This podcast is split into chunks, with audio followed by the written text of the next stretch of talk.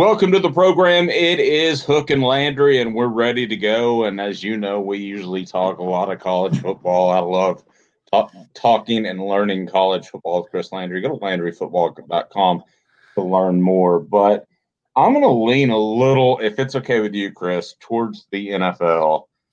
I just thought that um, yesterday, Denver having no quarterbacks, Uh, the fact that they are just so bleeping determined to stay on pace is uh, a little befuddling to me. I'm going to make you the commissioner of the N F L, so you now make forty-five million dollars. Yeah, well, that's good. Uh, that's good. So, yeah, that works pretty good. And you get a private plane for life and life in- and health insurance for life. But anyway, um, you – what would you do if you were sitting in his chair? Because I just thought uh, yesterday, and they're, they're kind of pushing games down our throat on, on Tuesday, which is fine with me. They can play seven days a week. I don't care. I'm I'm excited about it. But it just seems like he is determined to get this season in without adding a week eighteen, um, without canceling games and doing as little postponement as he can. I'm, I just don't understand his thinking at all. Well, I, I, they definitely want to get it in. They definitely want to get it in in time. And if they have to go that extra week, they will, but they would prefer not to. I think in this situation, it's every situation is a little unique. So let's take two situations we've had from this past week. Baltimore. You know they didn't want to lose the Thanksgiving night game with Baltimore, the Ravens, Steelers. That was huge. In fact, it deprived us of the, other than Utah State, New Mexico, it deprived us of uh, the only football we would have had that night. But because even though they followed protocol, and you know there was an outbreak, they had to postpone it. The situation with Denver is different. I put that all on Denver. I put that all on the players. They didn't follow protocol, Dave. None of those players in the quarterback meeting decided that, that none of them, they, they, they weren't going to wear a mask. Well, you don't wear a mask and you expose yourself to other guys that are positive, then then that that's not following the protocol, and there was no reason to postpone the game or cancel the game. Because you know what? You didn't do what you were supposed to do. If it's beyond your control, they they would have postponed the game. It, it, was it a bad look to not have quarterbacks play? Yeah, it was. But whose fault was that? one hundred percent Denver's. And, and, and specifically the players. Because, you know, and I, I thought Vic Fangio kind of fell on the sword a little bit, saying, I guess I didn't communicate to my players well enough, to where they didn't realize how important it is to, to follow protocol. But the bottom line is it was on those players. And I do believe those players let their team down. They let the organization down. And, Dave, they let themselves down. If you're Brett Rypien, I mean, if you're Blake Bortles, it, that's your chance to start, to earn, you know, really good tape that maybe you get another job somewhere else next year, maybe not as a starter. How dumb do you need to be to not just wear a darn mask when you're told to do so? You may not agree with it. You may not like it. You may be one of those people out there that thinks it's a hoax and whatever. I don't care about the politics of it. There's a protocol, follow it.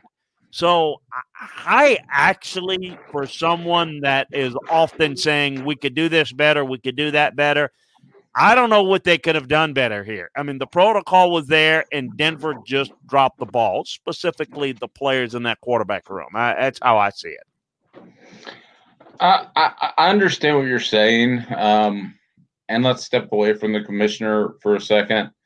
Uh, I heard recently where uh, Bruce Arians actually has a quarterback that practices almost uh, separate from the team. Yes. Um, if you're Denver, why wouldn't you do that? Well, A, that's exactly my point. They could have done that. But I guess what I'm saying is this was as simple a fix as you can have.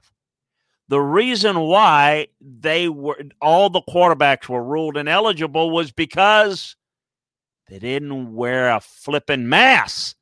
I mean, th- so they were they, they weren't tested positive. They just were exposed, and it was too late to take the test. And the league said, no, no, no, we're not going to move the game back a day so that you can get the test because you didn't do what you were supposed to do. That's on you. You follow no. me? In other words, if they had done their part and there was, okay, they did everything, they followed their protocol, but there's still an issue, they would be playing this game. They would be playing the Saints and Broncos tonight. They would have pushed it back. But, but because it was on them to not follow it, look, I, I think what Bruce, I think what other guys are doing, uh, having them in separate rooms and doing things are all good precautionary moves to make. Denver's A, coaches, front office, players, they you can decide who deserves the most blame out of those three. Did, did the coaches and the administration not stress it enough? Don't know. I'm not in that building every day. Did the, was it stressed but the players didn't listen? Don't know. I'm not in that building every day. Did they not prepare for the event that would if they all had tested positive? And again, that's a different situation where we probably could have postponed it for a little while, or, but but this wasn't the case here. They didn't test positive. They were exposed in contact tracing and were exposed by not following protocol. Well, the league is not going to put, with the proper protocol, they're not going to put guys out on the field, any one of them, without knowing, because you're, you don't have time for the test to get it in. They're not going to delay it because of that. That's on you. That's almost like you basically forfeited the game, and you know what, but you're, we're going to make you play it, and we're going to make you play it under difficult circumstances because you are responsible for it. So I I actually agree one hundred percent with them um, there. I, I think Denver screwed this up, and again, I think you can point the blame, the front office, head coach, but probably mostly the players, because you got to have responsibility, Dave, to do, to follow the protocol. If you don't follow the protocol, and I think people need to know that that's what happened. If you follow protocol, and, and if you like the Ravens, this game was going to be Thursday night. Now it's tonight as we're doing this show live. It's still scheduled, but, you know, you know, okay, so now – this means the Cowboys, instead of playing Thursday night, that's going to be moved to next week. Uh, oh, excuse me, the the uh, Ravens and, and the Steelers are tomorrow night, Tuesday night. I'm confused. So you got to move this schedule back because it's not the Cowboys' fault that that you, that you can't make them play, you know, or the Ravens play on Tuesday and they turn around and play Thursday. They're following the protocol, and then it couldn't be helped. That's when the league says, we'll move it back. We'll accommodate that. We're not going to accommodate you if you if you basically are stupid and don't do the right thing. That's kind of, in the short end, without them saying it in that way, that's exactly how it played out. But it was a bad look. Sure is a bad look to not have a quarterback. It looked embarrassing. But whose fault is that? I mean, it's it's the fault of, you know, the Broncos, quite frankly. No, and I can see that. It, um, it it's one of those things, though, that I do feel like um, you've got a, a situation where uh, Roger Goodell's trying to put a um, what's the word I'm looking for? A round peg in a square hole, and I think he would be much better off um, to to maybe reset and take a week or two off. Is that such a bad idea? Well, I don't know that I'd want to do that because, A, it seems to be getting worse. So if you put it off, look, they test every day in the N F L, every day. So, and they test everybody every day. So we make that clear. I mean, it's a, it's a, an expensive proposition. So they're doing everything. They're not going to put anybody on the field that tests positive, and, and they're not going, and they're going to accommodate you. If there is, you know, let's say you there's no you're asymptomatic, but you test positive, they understand. Hey, look, maybe a false positive. Well, again, you're testing every day. No need to say, well, we'll test again tomorrow. Already doing that.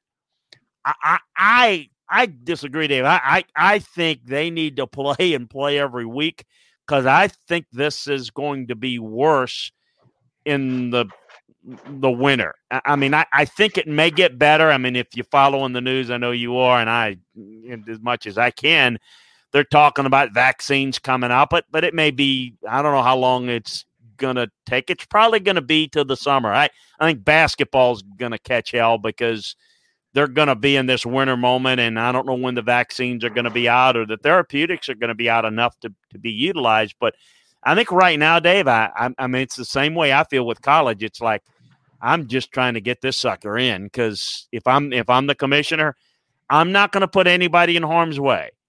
But I don't know what else to do. We're ta- we're testing every day. We have protocols. You're supposed to follow them, and if you don't follow them, then you know there are going to be repercussions with that. But we're not going to put teams on the field that don't test positive. But wh- why should?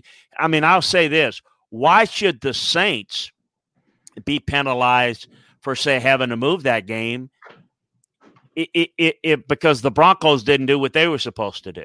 Now, if they done what they were supposed to do and it couldn't be helped, then for the – because if you move a game, Dave, just like I just said with the Thursday night game with the Ravens in Dallas, that's no longer this week. There will be no Thursday night game this week because now, you know, Dallas – after having played on Thanksgiving, was going to play another Thursday game against Baltimore. Well, they got to move back because Baltimore has to move back. But again, it's not Baltimore's fault that they've got positive. You know, they did everything. I, I just think they need to continue to do what they are doing. They're doing everything they can. I think they need to play every week. And if they need to use that extra week, use it. But if you don't, then why do it? Now, now I will say this. I think as we get to the playoffs, I think we need to, I don't know, bubble is the right word because it won't be a bubble, but I think we need to think of another term for a bubble. It can be even more controlled uh, environment. I think that's what they need to do because if you have to postpone a playoff game, then you're in trouble because you're going to give somebody a competitive advantage, advantage with more time to get ready for the next round. But uh, right now, I think they're doing everything they can personally. And I'm not an apologist for the league, even though I'm do a lot of work in it. I'm very critical of a lot of things that we do in terms of the league. But I think in this one, Dave, I don't know what else you do, quite frankly. No, I mean, that's fair. Um, I, I, I wanted, I do want to turn to, Uh, college football for just a moment. Um, you're an A D. Your team is woefully underachieved, whether that's three wins instead of six or six instead of eight or whatever. How much of a pass are you given because of COVID? Um, I think there are two things. In terms of a pass, um, there's this belief that everybody's in the same boat because – you know, you've you've had a tough time to prepare this spring and this fall, but not every, some people have been affected more than others. So who am I? Whose A D am I? Am I in a place where I've got, have I been hit harder than most people? Um, have I seen things in the past where I've seen signs that my coach is really getting it going and I see positives, but this year kind of derailed it? If that's the case, I'm going to I'm gonna want to see what he can do next year when things calm down, uh, hopefully, and I think they will. I want to see what he can do. So I'm going to give him a pass. The other thing is, let's forget about a pass for a second. Let's just say I'm really concerned about my guy, and I'm really not convinced that next year is going to make it better. I got to go to my big booster, Dave Hooker, and say, Dave, um, yeah, you know, because let's say Dave is saying, look, I, I just this this guy is not working out. Well, then how much money do I have to buy this guy out? And how much is he owed? And how, you know, on, on what circumstances is he owed? Meaning you mostly you can pay it off over time, over, you know, maybe twenty-four, forty-eight months, depending on his contractual status. Then I got to go out and hire a new coach. Is it the right climate financially? Do we have enough money as a, a, an an athletic department, or do we have other outside funds that we can bring in to make this move? That's what you have to decide. Look, for South Carolina, for Vanderbilt, they decided we can't afford not to make the move. We're going to spend the money to buy out our current coach, and we're going to go hire another coach. That's fine. I can do that. I can go hire the guy, but I have to have the money. It can't be, you know, I mean, the worst thing in the world to do, Dave, is to say, that's not working, but, you know, we really can't afford to hire another guy. Well, then what are you doing? I mean, you know, you're just going to sit there and make a move cosmetically that's going to set you back another two or three years because you make another bad hire. So I think that is a complex answer to a question that really is dependent upon how much money do I have, um, and and and how how confident am I that he's not the answer. So let, let's just take the two in the S E C. I'm convinced that Will has had enough time and he wasn't the answer at South Carolina. So I'm ready to move on from Will. I was, if I'm the athletic director there. Okay. But if I'm going to do that, who, how much money am I going to have? Am I going to have any stipulations to, to who I can go out and hire financially? And the, the, the answer better be no. I can go out and I can pay out, pay him off, which they're going to pay him off handsomely for, for like forty-five, forty months now, forty-two months, they're going to pay him two hundred seventy-five thousand dollars a month. Good, good if you can get it. Okay. You know, I got to pay that off. I got to pay the assistants off, and I got to put together another staff. So you got to be willing to do that. If I'm Vanderbilt, you got to be willing to do that. If you're not willing to do it, then I, I think you're making a foolish mistake by just, you know, I mean, at that point, you probably need to get your ducks in a row. You better have a, you better have a plan, Dave, is what I'm saying. When you make a coaching move, you better have a plan. So I'm going to make an assumption that every one of these guys has a plan of who they want to hire, or at least an idea, and they're willing to pay for it. Well, I mean, I understand what you're saying, but Mike Hamilton had a plan. His name was Lane Kiffin. And the, the reason I believe that move was made as quickly as it was to get rid of Philip Fulmer is because Lane Kiffin was going to Washington. So you can have a plan, but that doesn't mean it's going to pan out. Correct. And when I look at South Carolina, I see glass ceiling. When I look at Vanderbilt, mm-hmm. I see an even lower glass ceiling. I just don't know that um, uh, y- y- you can have a plan as much as you can have some parameters of what you want in a coach, be it correct. He's, co- he's coached before, he's a hot coordinator. And yeah, I, I, I don't, I don't know where the plan is for, for schools like South Carolina and Vanderbilt. Well, look, um, am I going to sit here and jump on a table and tell you that Shane Beamer is going to have better success than Will Muschamp? I, I, I can't say that. That's not proven. I've all, I've been on record saying if you're going to make this move and you're South Carolina, and they're not going to do this, I don't want to beat a dead horse, but I'm putting the money together and I am doing my best. And he may tell me no, but I'm saying, Hugh Freeze, let me give me two hours to convince you that South Carolina is where you need to be. Now, obviously, they don't feel that way, and that's fine. And for whatever their reasons are, that's their business. Um, but if they want to go with Shane Beamer uh, or Billy Napier, it may or may not work out. You're right. Just because you have a plan doesn't mean it's a good plan, doesn't mean it's going to work. Um, for Vanderbilt, tougher. I mean, even tougher. Now, I, I'm not a big Derek Mason guy, but I also know that's not that's that he wasn't the biggest problem and is not the biggest problem at Vanderbilt. The biggest problem at Vanderbilt is there's no commitment to the program. And no, if you can't if you can't have the commitment to the program, you're just changing names. And uh, I'm not saying, and I'm not taking up for Derek Mason, I'm saying that there's no coach that's going to go there with their current environment and win. In fact, I will tell coaching buddies straight up, if you go to Vanderbilt, you are it's a it's a career killer. Now, you're, you're whatever money you're going to get, invest it well, and realize that you're probably not going to get another coaching job again because, quote unquote, you failed as a head coach. Now, maybe you're a Will Muschamp, to where you can do just enough to where people might say, well, at Vanderbilt, let's give them another chance. You know, but for the most part, you go to Vanderbilt, you're not going to have success. And when you don't have success, Dave, most of the time when you don't have success, you don't get a second chance. And so I I would tell somebody, I would tell Clark Lee. Let's take him for an example. Clark Lee is an outstanding defensive coordinator at Notre Dame. He was a fullback at Vanderbilt. He's got family in the area. Okay, he might have an interest for that reason. If you're Clark Lee, you're a fast-track guy. You could get a job that's better where you have a better chance to win. If you go to Vanderbilt, I can pretty much tell you, with all due respect, Clark, you're not going to win there.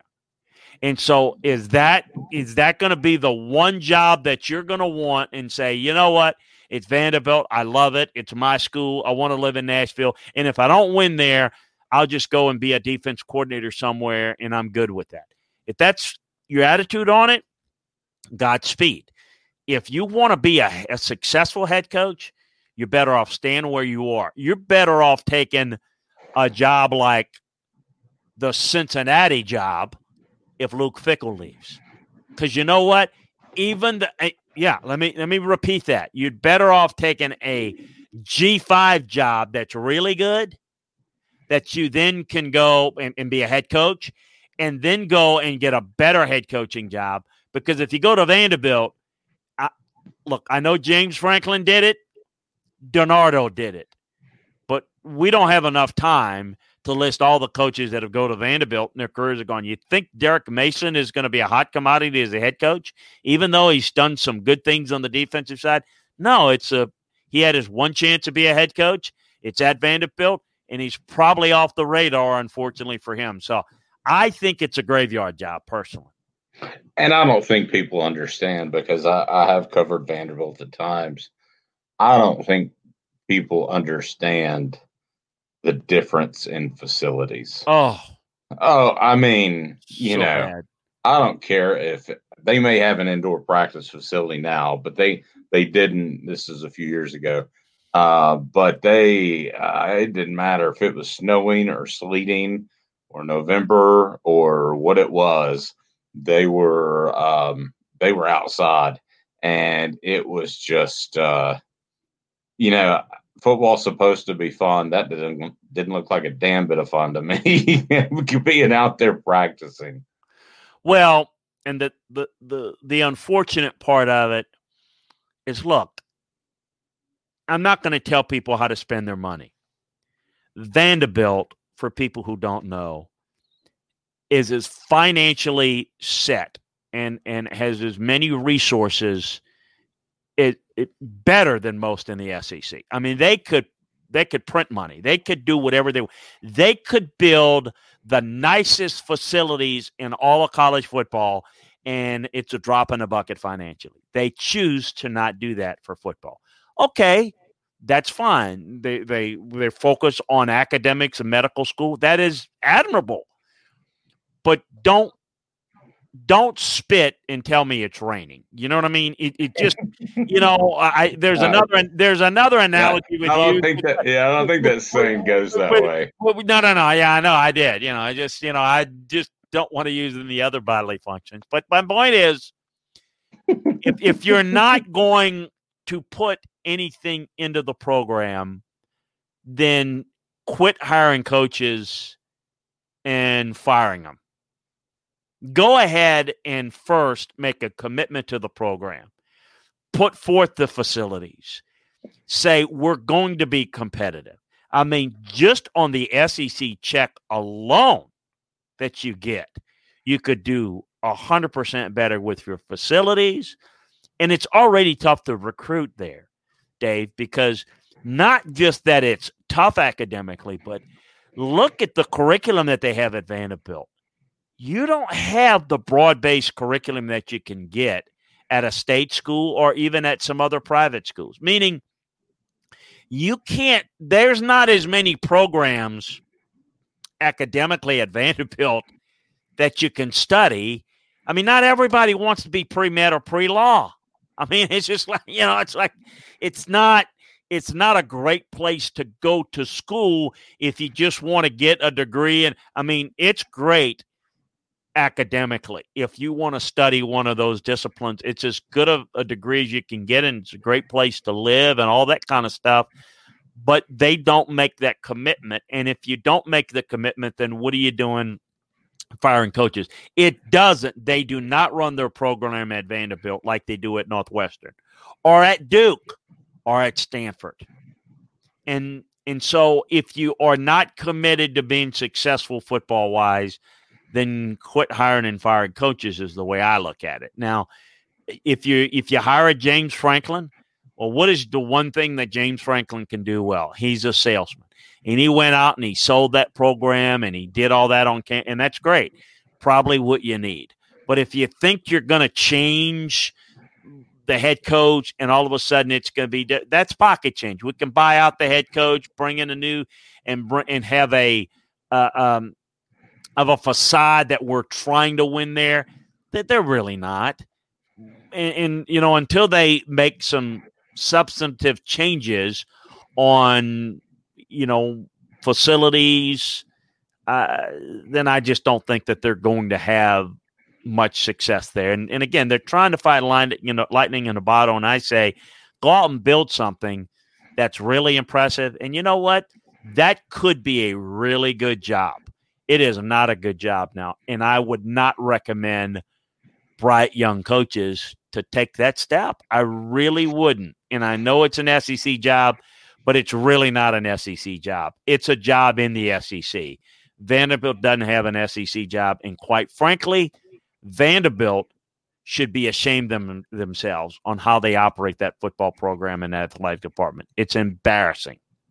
No, I agree, especially – I might have argued with you a little bit um, uh, fifteen, twenty years ago, but like you mentioned, Northwestern, like you mentioned, Duke, I mean, th- they're respectable. Are they going to win championships? Probably not, but they're still respectable, and Vanderbilt's not respectable. I, I, I mean, I, it stuns me. The only reason I can think that they're still in the S E C is loyalty, and you don't want the S E C to get any tougher. Well, and, you know, yeah, they've been there forever, and they like they, – they're the kind of the poster boy for the academic. You know, that's the one school there that has, you know, a tremendous academic reputation. But, again, Stanford's built some nice facilities. Northwestern, that – now, what Northwestern's built on, on Lake Michigan, that's a Taj Mahal. That's, that's it's gorgeous. Unbelievable. And then, but look at what Duke, look what they did for Cut. And, and, you know, that's pretty nice. And, and you're correct. Vanderbilt should not have an expectation, nor do they, of, of winning, but being competitive is something that they should have. And if you're going to have some pride in your program, why not, why not have facilities that look really good? That stadium is an embarrassment. It's a dump. I mean, it's really bad. Um, that that that that's not reflective of what you want. Your shouldn't be reflective of what you want your university to represent. And the football facilities, there are a lot of things they could do a lot better, and they don't do it. And if you did those things, then you could tell the coach, you know what? If you can't recruit here and you can't kind of build a program that's in the image of Vanderbilt, and maybe we schedule some games in the early part of the season where you can be competitive and maybe go to a bowl game. If you can't do those things, then you're not getting it done. But how do you tell somebody that they're not getting it done when they're they're basically have a program facility-wise that would be in the bottom half of the American Athletic or Conference U S A? That's uh, embarrassing. I mean, a, a place like Tulane has better facilities, in a much better stadium, much better football facilities, and they're right there in the, Amer- in the American Athletic um, Atlanta, American Athletic Conference. Can I tell you a true story? Sure. H- hand hand to the sky. This is he's got his story. Hands to the sky, folks. Yeah. Okay. Um, so I probably covered six games at Vanderbilt, and every time we went in the media entrance, there was some sort of pipe that you had to duck, and I'm just six foot tall. you had a duck to get under to get to the media elevator. That in in twelve years they didn't get that pipe fixed. I know. I know they they don't. And and look, for people who don't know, so it's interesting. The Ingram family. For people who don't know the Ingram Ingram books and all, they they're just they for years and years bugged them to basically redo the Memorial Gym and all that. And they just they just they just kept bugging them and bugging them, and it's great, you know. Finally, they just just got aggravated dealing with them and just wrote them out a check for twenty million dollars to get that thing done. Th- there is money there, and and and again, you'll wonder in its lack of leadership, lack of vision, but it it it, it doesn't take anything away from your academics to say, look, we're going to clean up the front porch of the university, which is, you know, look how, how our facilities look. Let's make it nice. Or, Dave, again, if you say, we don't want to do that, that's their university. It's a private university. Do what you want. But then quit trying to tell us that you're trying to win and quit trying to hire coaches and fire coaches and holding them to a standard that's ridiculous. So just do with it what you want or or don't. I, you know, I can remember – Um, well, I just take a school on the other part of the state. That's nothing. It's Memphis. It's nothing like Vanderbilt, but that's a place. And they had a former coach that when they fired him, they said, hey, look, either commit to the program or get the hell out of it. Pardon the French. And they did. And obviously they took the money from Fred Smith, the FedEx guy, and they started to do some things. And Memphis has got a really bright program and American Athletic. I mean, just really, and it's it's something like that. That if my God, you're Vanderbilt, that's a prideful, prestigious university. That, you know, dress up a little bit. My goodness, brush your teeth, comb your hair. You know, put on a clean shirt. You know, act like you belong. They don't even desire to act like it. And it's, I think it's embarrassing. I think it's embarrassing for the league. And I don't think there should be an expectation of winning titles there. I should think there should be an expectation of at least, again, look like you want to belong. And then you can go out and hire someone instead of hiring someone that's absolutely desperate for a job that you're going to turn around and you know you're going to fire in four years. That, That's just basically, again, spitting on your fans and tell them and it's raining. And you can use the another analogy, analogy out there if you like, folks. I that, better not. I'm not yeah. going to go blue. Uh, he's Chris Landry. Go to Landry Football dot com. You'll learn more about football, and you will love that website. So, uh, Hook and Landry, we will talk to you one week from today. And uh, maybe all the games won't be canceled. I guess we'll find out. Thanks, Chris. Thank you, bud. Appreciate you.